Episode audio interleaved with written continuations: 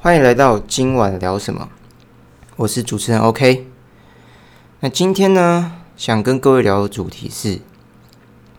疫情严峻，我们该及时停损，还是持续营运？首先，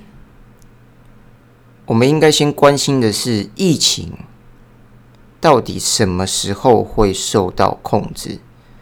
因为目前来讲，是因为疫情影响到了我们的正常营运，影响到我们整体营运的一个一个营收的部分，因为消费行为的改变，所以造成了我们的营收可能会随之的大大幅度的下降。当然，如果你现在已经在考虑我要及时停损，还是持续营运的这个点上的时候，基本上以目前你现行能掌握的商业模式来说，已经完全不可行了，甚至它的可行性已经非常非常的低，为你创造的营收已经不足以达到你需要去支付费用的那个资金的部分。所以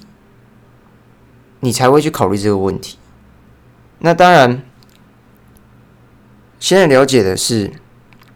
各国在疫情的状态下是如何控制疫情，跟如何回归正常生活的，在什么时候回归正常生活？首先，我们先来看一下，在疫情刚发生的初期的时候。其实大部分的都以的国，大部分的国家都以封城的状态去围堵疫情，进入第三级、第四级警戒，就像现在台湾目前进入第三级警戒的状态。但是会不会升到第四级？基本上我觉得是不可能升到第四级的。原因在于说，其实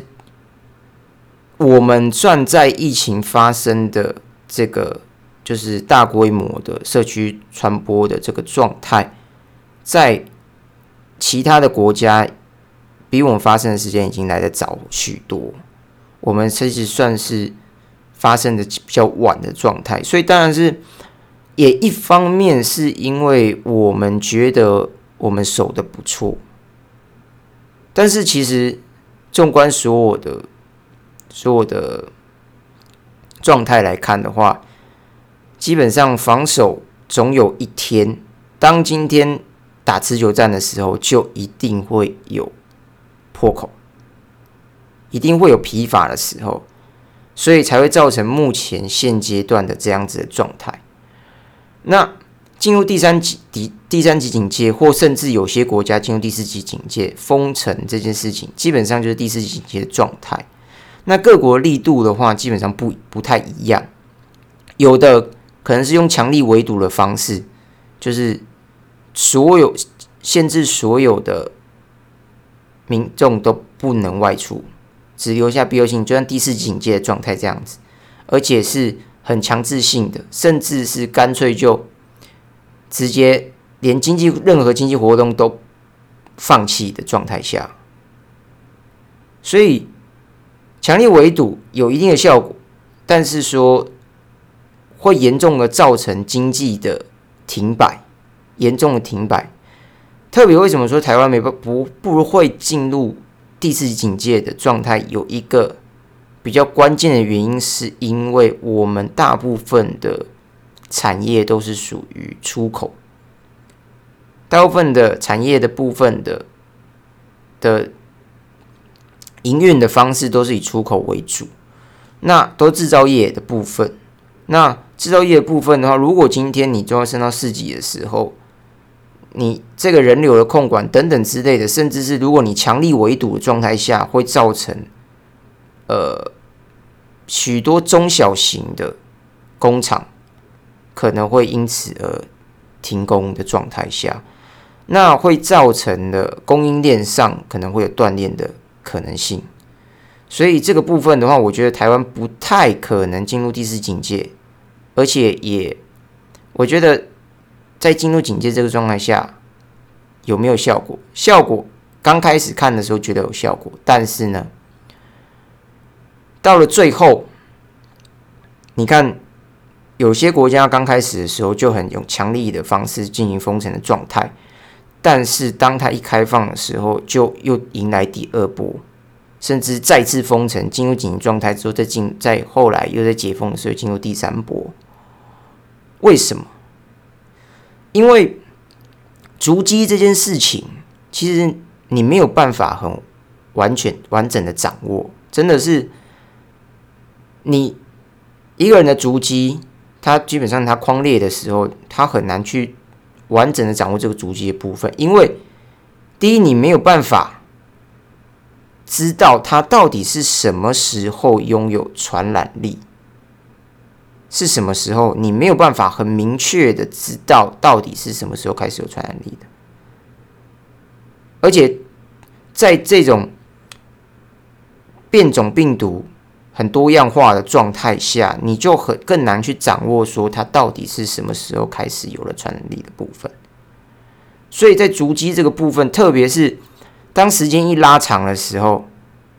你好，你说三天、七天，然后七天之前的事情，其实很多人他都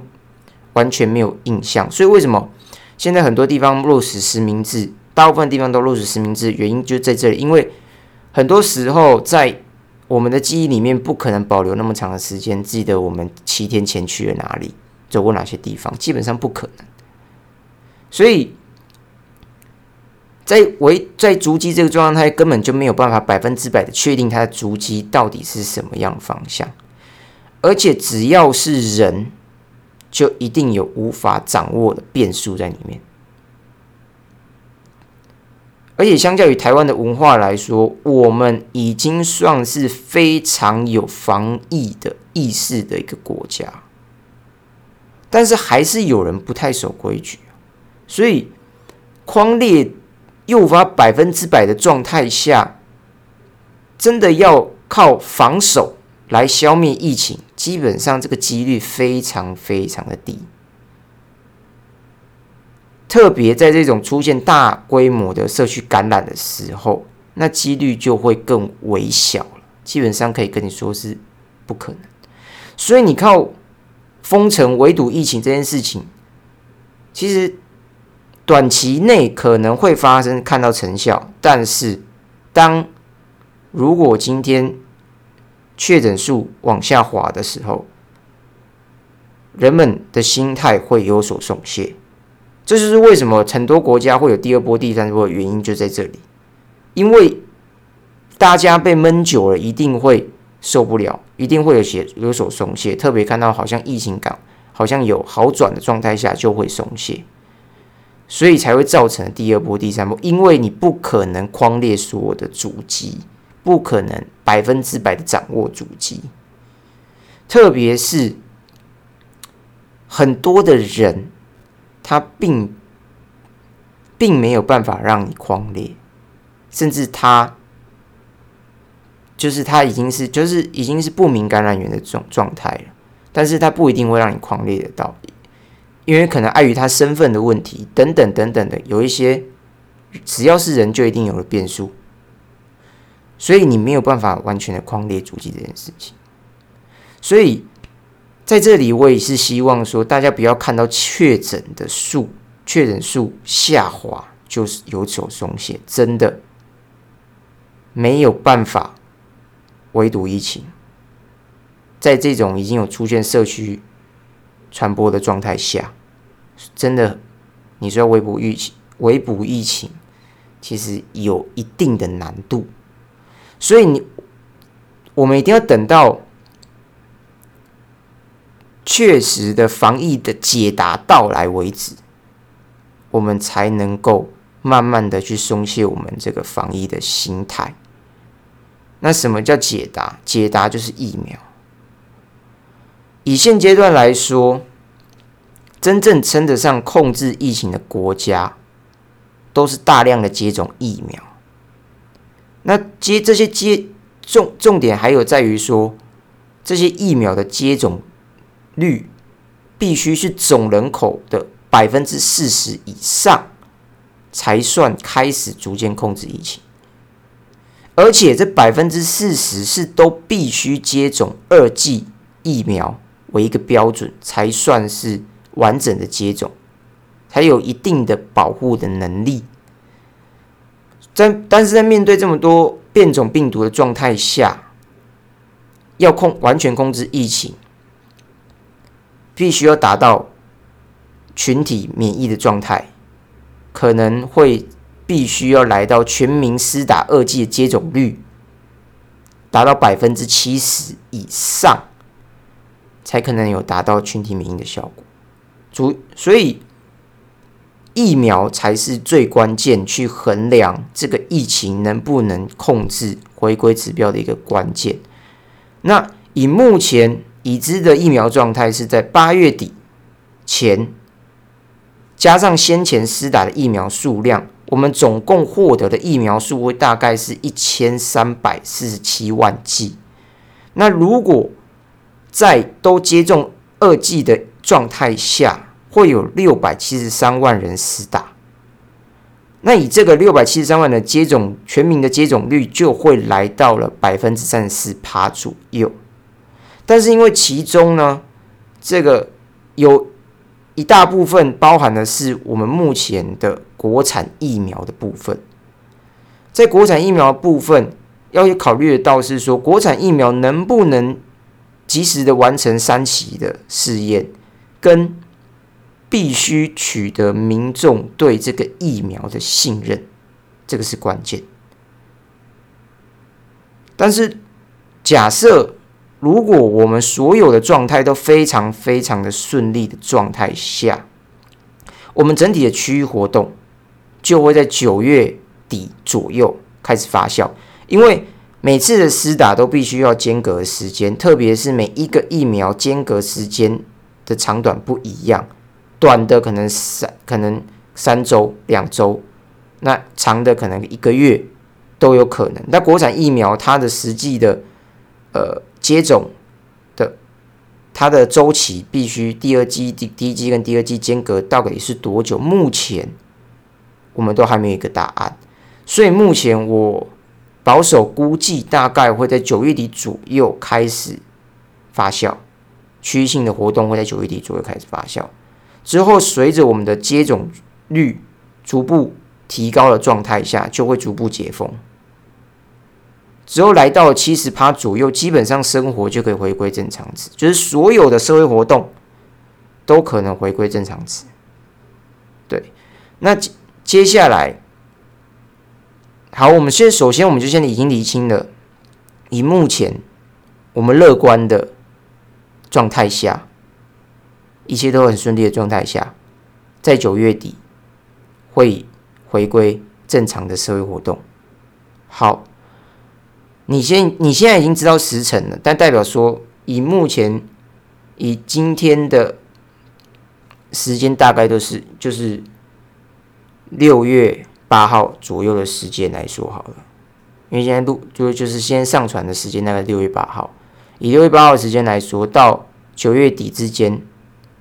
目前可能还看还有三四个月的时间，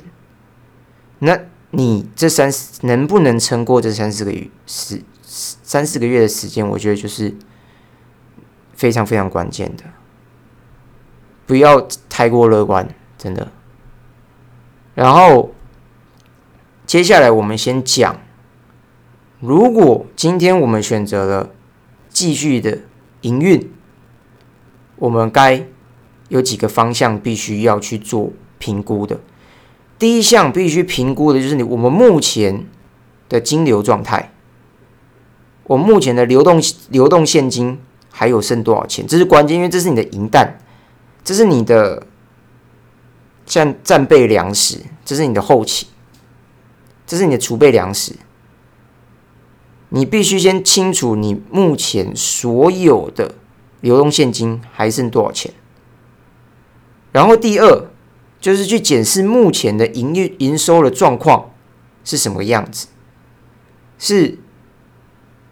多少多少 percent 如果以你正常营运状态下，它目前跟你正常营运状态下相差了多少 percent，下滑多少 percent，有没有可能接近于零？但是我觉得应该是已经接近于零，所以你才去考虑停业还是还是持续营运，所以去检视你目前的营收状态。然后第三就是去检视目前所需要的成本，所需要的成本，有些的企业，有些的商家，它来自最大的支出必须支每个月定期支出的部分，可能会是租金，租金可能是它最大的成本，但也有可能是人事成本，就是你去针对你目前来说你。持续营运所需的成本，每一个月大概要多少？包含了租金的部分，有些人也可能是贷款的部分，之后还有一些营运的基本费用。营运基本费就是说，像水电费或是一些你只要不是停业，你都必须支付的费用，那些就是所谓的营运的基本费用。那还有就是说。货款的部分有没有货款必须要快到期需要支付的部分？期效性去看有没有货款需要支付的。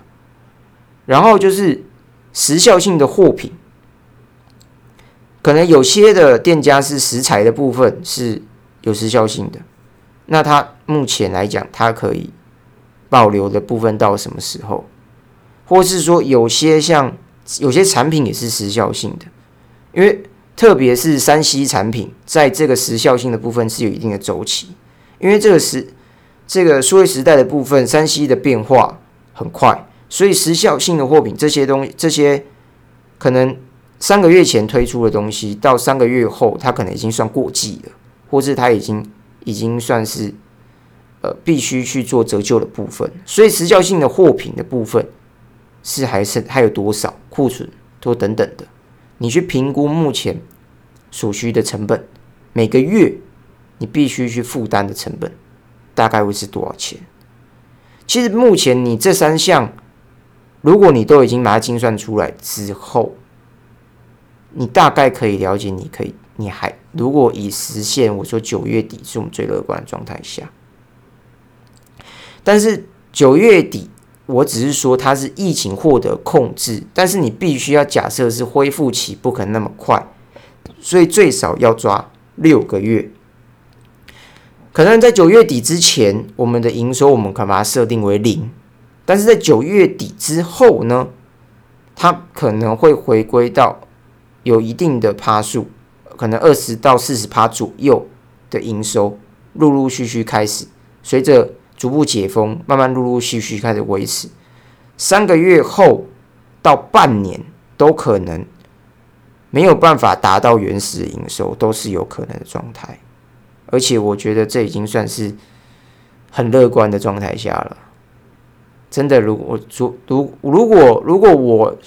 今天我必须要评估的话，我会把这个时限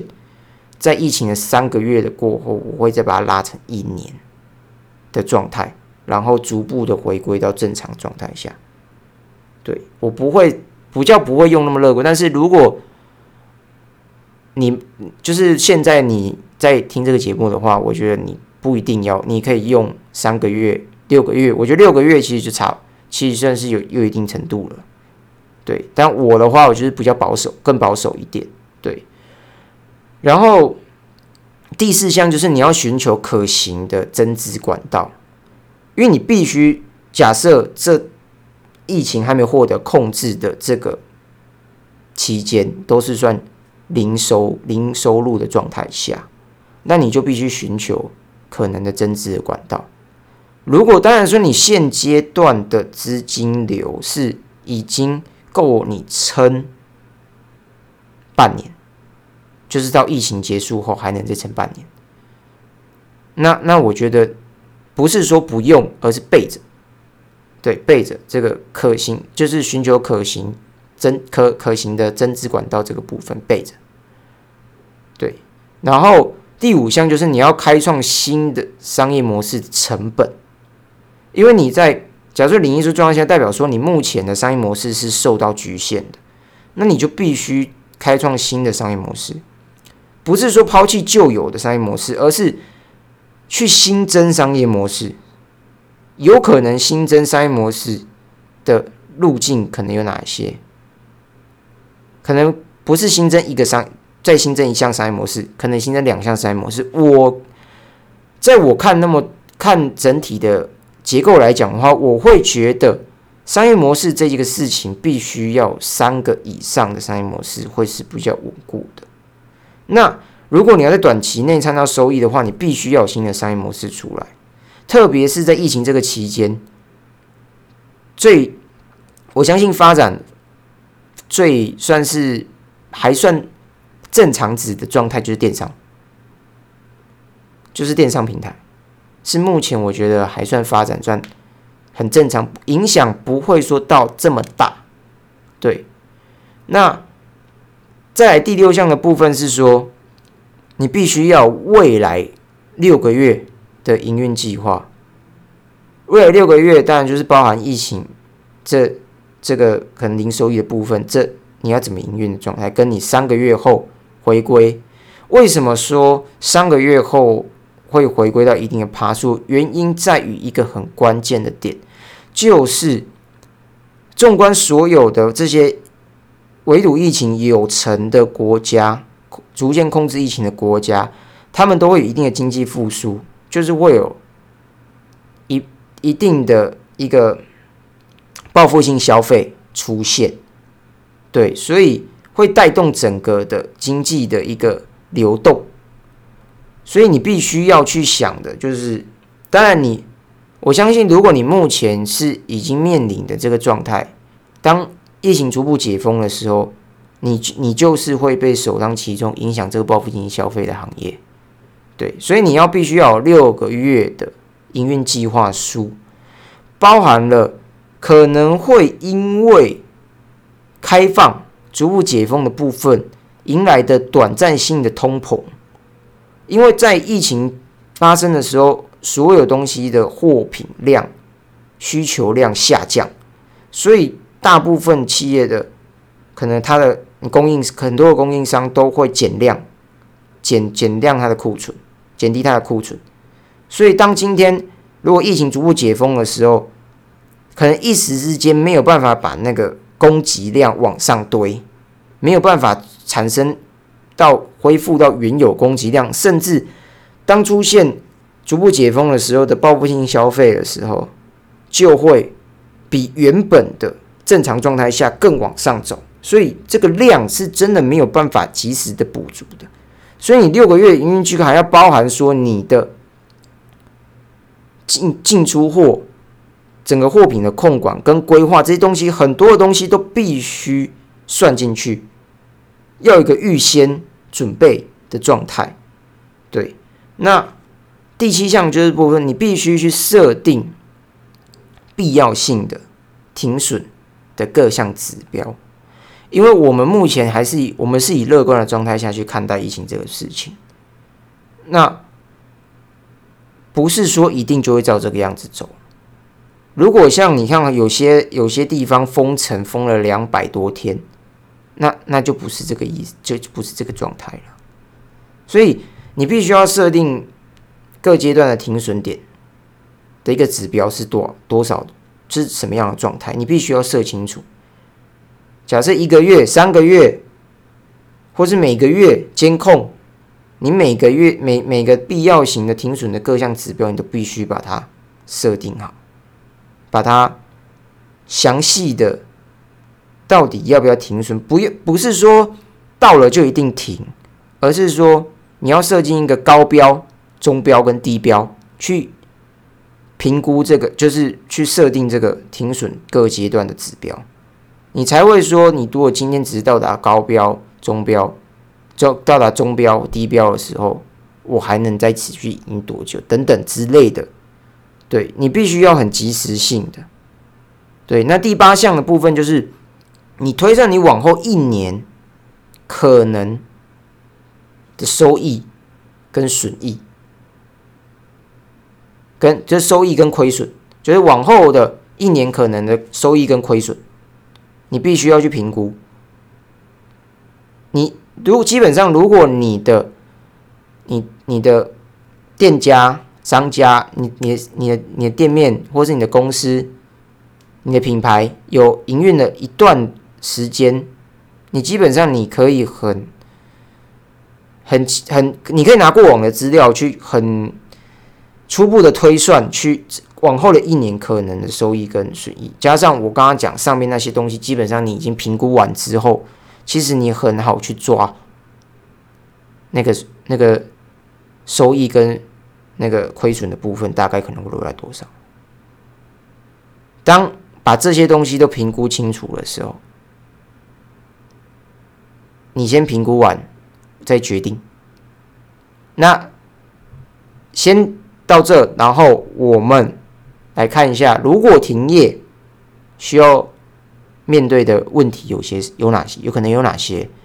但是就是当然，第一步我觉得一样，就是一样要清算你目前流动资现金还剩多少钱，然后评估停业需要支付成本，还有可以保留的资源。停业需要支付的成本可能包括你的租金的部分，你必须损掉，然后有没有违约有违约的问题，这个是这个是一个部分。然后如果没有违约的问题的部部分，基本上当初在租金签约的部分，一定都有所谓的押金的部分，会退回来多少钱？那个也是算在你的流动现金里面。对，那这个部分的话，就是你就自己去评估，或是说贷款的部分，这个部分也可能也也是说，可能你如果停业了，你可能需要持续支付贷款，那。怎么支付，这会是一个问题。然后就是如果没有的话，那就当然就无所谓。对，那那再就是人事成本的部分，人事成本的部分，当然就是你你要停业嘛，停业的话，你一定人事成本的部分，你必须裁员之前员工需要付的费用大概是多少钱？当然有些可能不用资遣费之类的，那那那那些小商家，那我就。那那就不在我们的论调里面。那如果你是一个有小一定小一定规模的，就是有一定的营运的一个一个架构的话，基本上你还人事成本的部分，就是你必须支请员工的费用是多少钱？当然是在这个部分，还有包人事人事的部分，也可以有一部分是归纳可保留资源。原因是什么？原因是，很多时候你你需要培培训的人，你如果从你要重启的话，你一定是这些人你一定用得到。有些人你必须，如果能保留的话，就尽量保留。你可以跟他谈条件，对，就是你不要说你你留职停薪这样子，你可以付他半薪或是怎样的，等等，你们可以谈条件。就是你希望把这个人留在你的未来的规划的的里面，因为基本上人要，如果你营运到营运的一段时间之后，其实你会发现，就是人事的部分会占有一个一个企业的百分之八十的问题所在，所以人事的控管。都是很重要的，那些都是属于我们的资产，因为我们是有投投入资金去养这些人才的。所以哪些人才是你觉得必须要留的？我觉得您有没有机会去跟他谈？因为你你现在已经是受影响了嘛，你的商业模式受影响，那相对的这个人，你你底下跟着你的这群这群员工，他们在。相对来讲的行业也是一样的状态，所以大家都在等，大家都在看怎么样去做不一样的变化。所以他这段期间他也没有办法去其他的地方。那当然，相对来讲，如果你要重启的状态下，大家也会跟着重启。那你要重新训练的状态下，重新培训的状态下，能不能？回归到原本的量原原本的状态，原本的还不错的状态，这是必须要去审慎评估的。所以人事的一部分也有可能是可保留的资源。那当然就是你必须继续支支付的那些营运的基本费的部分。有些基本费的可能是你在当时在申请这些公司或是加盟金等等的之类的，你必须要去那时候已经先支付的部分了。那有没有违约的问题等等的，都需要去评估，需要付发负担的费用。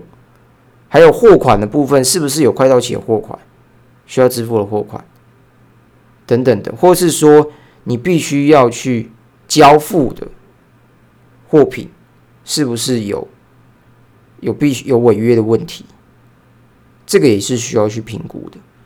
然后时效性，当然是我觉得都大家都遇到困难的状态下，我相信也是，我相信也是有很多空间可以去做洽谈的，可以通融的，可以圆满的。我相信是一定是这样子。然后就时效性的货品的部分，也是一个。状态就是因为这些都是有时效性的，所以你停业的部分，你重启的时间可能是半年、一年后了，所以这些东西可能会迎来的折旧率，或是它必须就已经算报废了，直接损益掉了，直接损损失掉的部分有多少，这你都必须要算，这都是成本。然后拆迁费，因为大部分如果你先是租赁的，你一定。你内部的可能装潢啊等等的一些东西需要做，需要拆迁、拆除跟迁移的部分的费用，也是算你停业所需的成本。然后还有器材的费用，有些器材是你根本没办法搬走的，就是你只能丢，那这些东西就已经没有办法。那有些的算是可保留资源的部分，你要有地方可以存放这些可保留的资源，有没有地方？能够存放，或是说能不能把这些呃器材卖掉，那但也是其中一个办法。但是如果你都遇到问题了，你的相同性质的行业可能也都遇到问题，所以你要卖，我觉得也是有可能有一定的难度。对，那第三项的部分的话，就是停业期间你所需的金流来源是在哪里？因为你停业了嘛，所以你。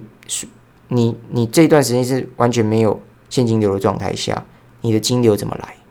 你必须要想好。当然，如果你说现阶段的你的流动现金够你撑，那我觉得就无所谓，因为你要先把你的第二项先评估好，就是你停业所需的成本跟可保留的成本这个部分，之后还有接下来就是持续可能还需要支付的你自己的家庭费用，或是等等的一些。费用需要支出的部分，是不是有问可没有问题的？可以撑多久？这都需要去评估。所以不是说关就关，而是还有很多很多的东西需要去很审慎的评估，才会觉得这到底关还是不关。然后第四项就是，当你今天如因为我们都把它假设说你还要重启嘛。你还要重新开业的状态下，所以当然公司行号这个部分是以暂时停业的状态，而不是永久停业的状态。那暂时停业的部分的话，你要重启，就是新的商业模式的配套必须要出来。那我觉得最少要三个以上商业模式，我是觉得是比较安全一点的，比较保险一点的。能够线上线下做整合，我觉得是比较好，特别是把一些通路打开。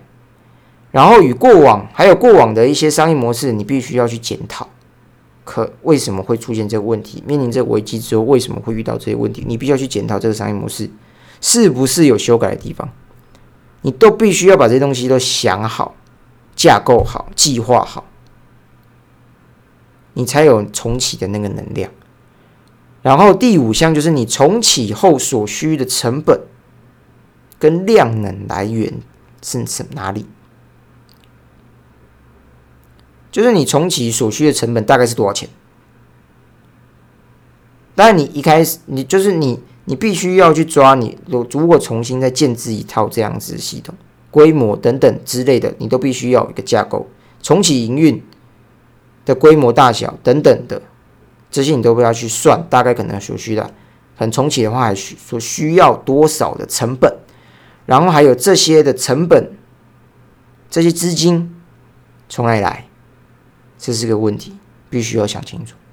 然后第六项的部分就是整年度的营运计划，就是你重启营运后的一年的营运计划，你必须要很详细的规划，因为毕竟你有前面那段的经验了，你很你就可以大概去构思你后面一整年营运计划，特别是刚刚我所说的第四项商业模式的部分，你可以去。这段期停业的期间，就是让你养精蓄锐，让你把你整体的资源各项都到位，然后准从准等待时机重启营运的部分。所以你整年度的营运计划必须要算写好。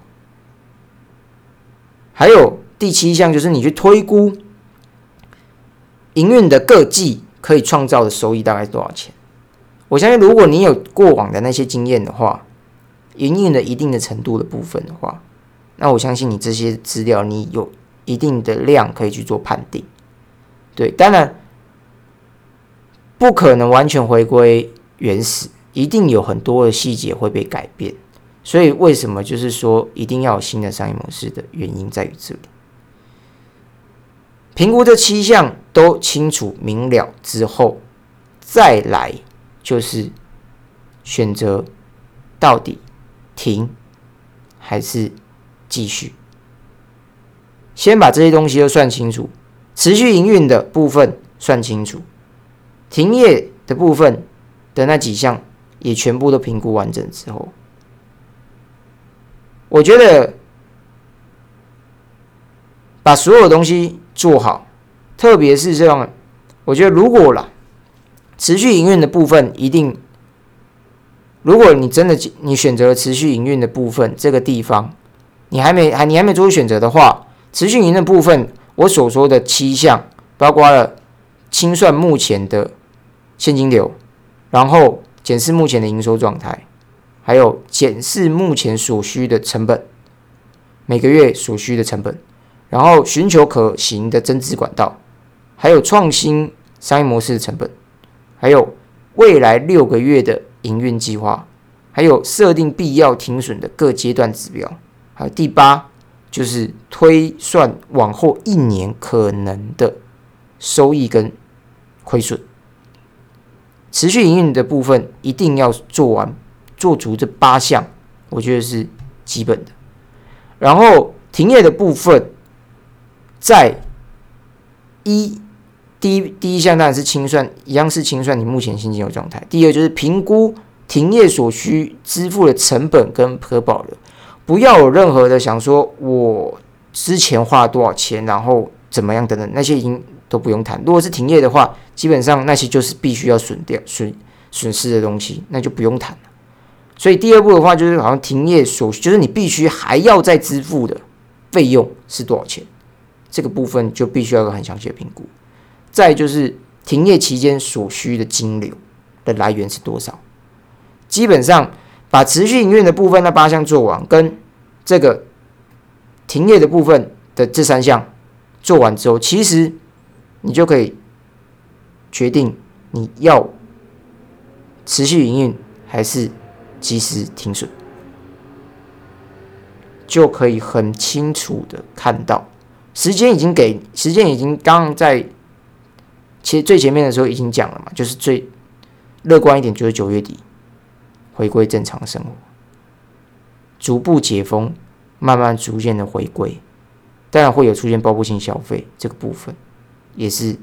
值得去注意的。但还有短期的通膨问题，也是值得去注意的。对，那你就可以去思考，我究竟我要持续营运还是停业？可以去思考一下，那你说会不会有其他方法？我觉得其他方法也有，像是有一些的商家是用策略联盟的方式去互相的 support，就可能他们是属于一个一个供应链的状态，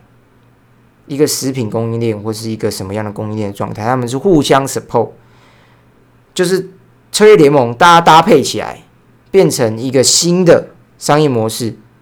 去做，也是有成功的案例，也是有做的还不错的，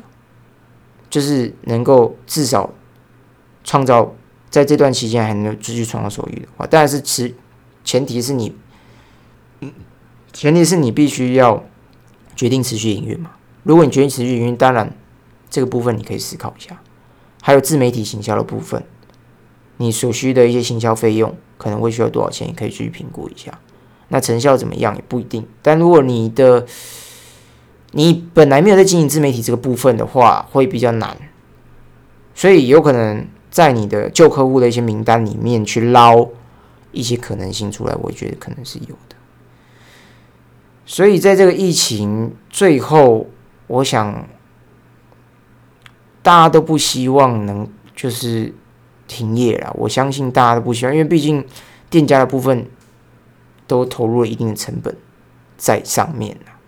所以。能够持续营运，我觉得算是比较好。但是我真的觉得，就是真心真心建议，就是能够去真的详细的评估所有的项目，真的该停业，你真的没有可能，你三个月后你的资金就会有断裂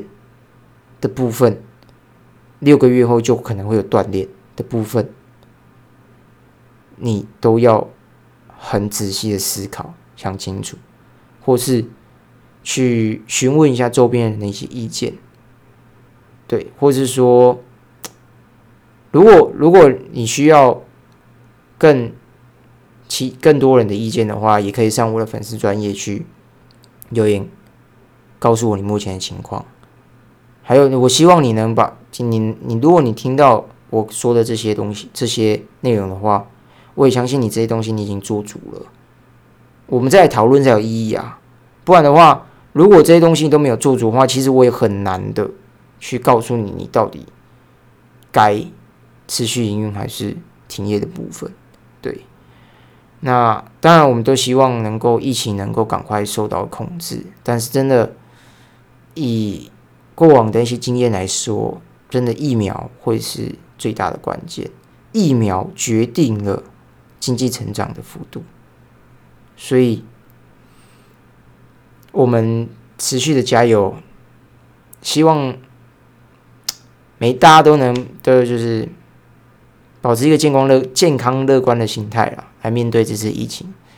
对，那大家都很辛苦，对，那也大家互相加油。嗯，那今天就到这里，我是 OK，我们下期见，拜拜。